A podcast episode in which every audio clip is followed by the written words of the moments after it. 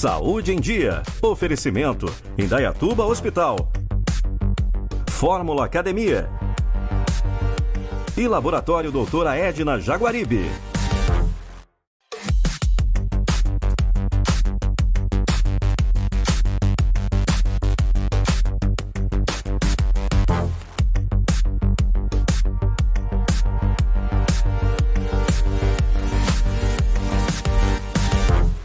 Hoje vamos falar de um tema muito importante, coronavírus, que vem assustando não só em Dayatuba como o mundo.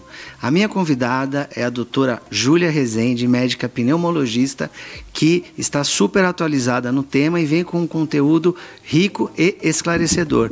Doutora, obrigado a presença no Saúde em Dia. Obrigada pelo convite, Eduardo. Obrigada a todos. Doutora, vamos iniciar com a seguinte pergunta: O que é o coronavírus? É, os coronavírus são de uma grande família de vírus. É, eles causam desde resfriados comuns até grandes é, infecções respiratórias. O coronavírus detectado, diagnosticado em dezembro na China, é o coronavírus 2019. Ele tem uma sigla que a gente pode ver nas reportagens que é o Covid-19. Então é basicamente um vírus que foi detectado agora em dezembro que está causando essas infecções que a gente está vendo. Como que ocorre a transmissão?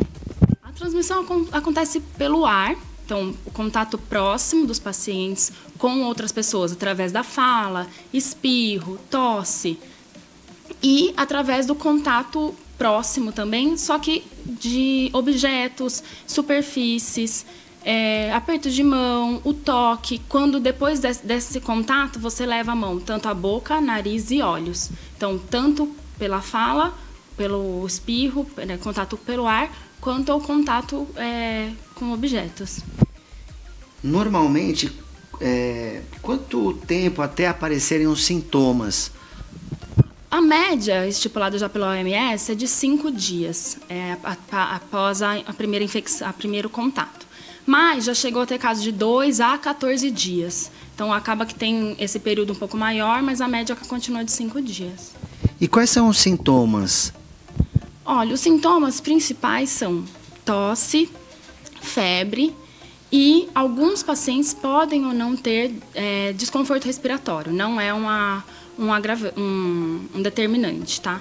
É, além disso, os pacientes podem ter sintomas gerais de gripe, então cansaço, dor no corpo, é, dor de garganta. Como se baseia assim, numa doença é, que se assemelha a um quadro gripal leve, a gente tem sintomas tranquilos até. Mas o mais, o principal mesmo que a população tem que ficar mais é, atenta é a febre e a tosse. Como evitar?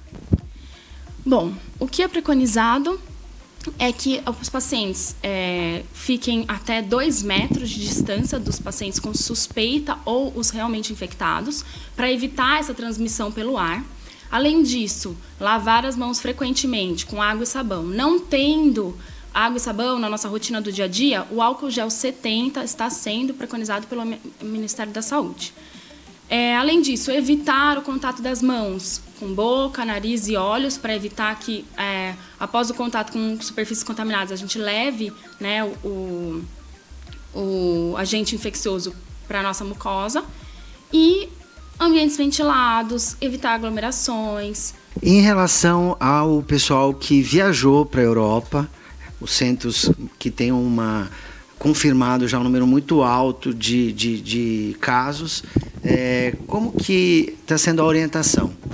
A orientação de quem viajou ou quem tem contato com quem viajou é, é se você apresentar febre e somado a isso algum sintoma respiratório, então tosse, dificuldade para respirar, batimento de asas de nariz e viajou nos últimos 14 dias, procurar imediatamente um centro de saúde. Além disso, se você tem febre, sintoma respiratório e tem contato com alguém que está com uma suspeita, também deve procurar o centro de saúde. Doutora, qual que é o tratamento? Não existe uma vacina atual para o vírus do coronavírus e não existe um tratamento que acabe com o coronavírus, erradique o coronavírus. O que a gente tem de tratamento atualmente são os sintomáticos e que a gente tenta é, não que a doença não progrida para um caso grave. Então a gente dá antitérmico para quem tem febre, analgesia para dor, hidratação é, adequada e repouso. O que fazer caso a gente é, tenha algum sintoma específico da gripe? Sim. É, a gente classifica como caso suspeito exatamente os pacientes que têm febre, mais um sintoma respiratório, ou foi viajar, ou teve contato há 14 dias. Então, esses, esses pacientes devem procurar imediatamente um serviço de saúde próximo para que seja feita uma avaliação médica e laboratorial para a gente avaliar se tem ou não a doença. É, além disso, o governo disponibilizou, eu acho legal a gente falar, um aplicativo que qualquer um pode baixar.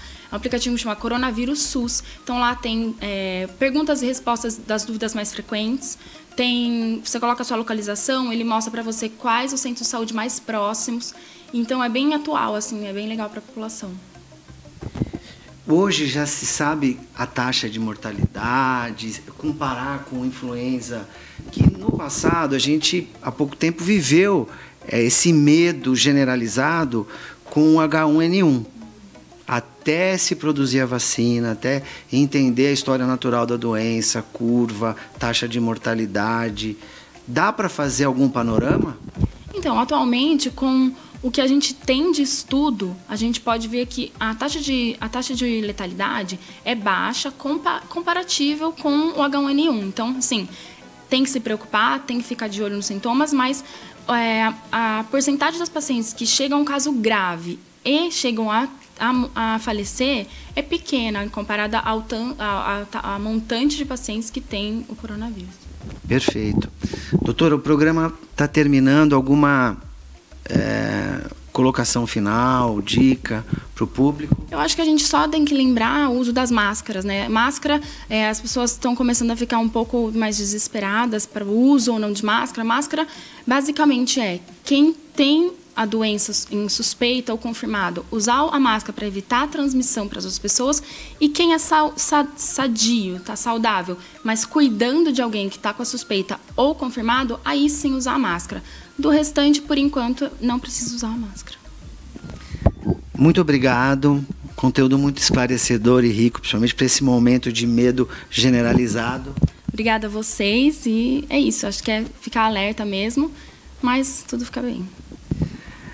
Saúde em Dia vai terminando hoje. Lembrando dos nossos canais, o Instagram, conteúdo teórico rico com muitos temas. O YouTube, você consegue fazer uma reprise de todos os programas anteriores. O nosso podcast, conteúdo em áudio, para não ficar de fora, não perder nenhuma dica super valiosa desses super especialistas que acompanham sempre a gente aqui no programa. Então eu espero vocês no futuro programa e a gente se vê numa futura ocasião. Tchau!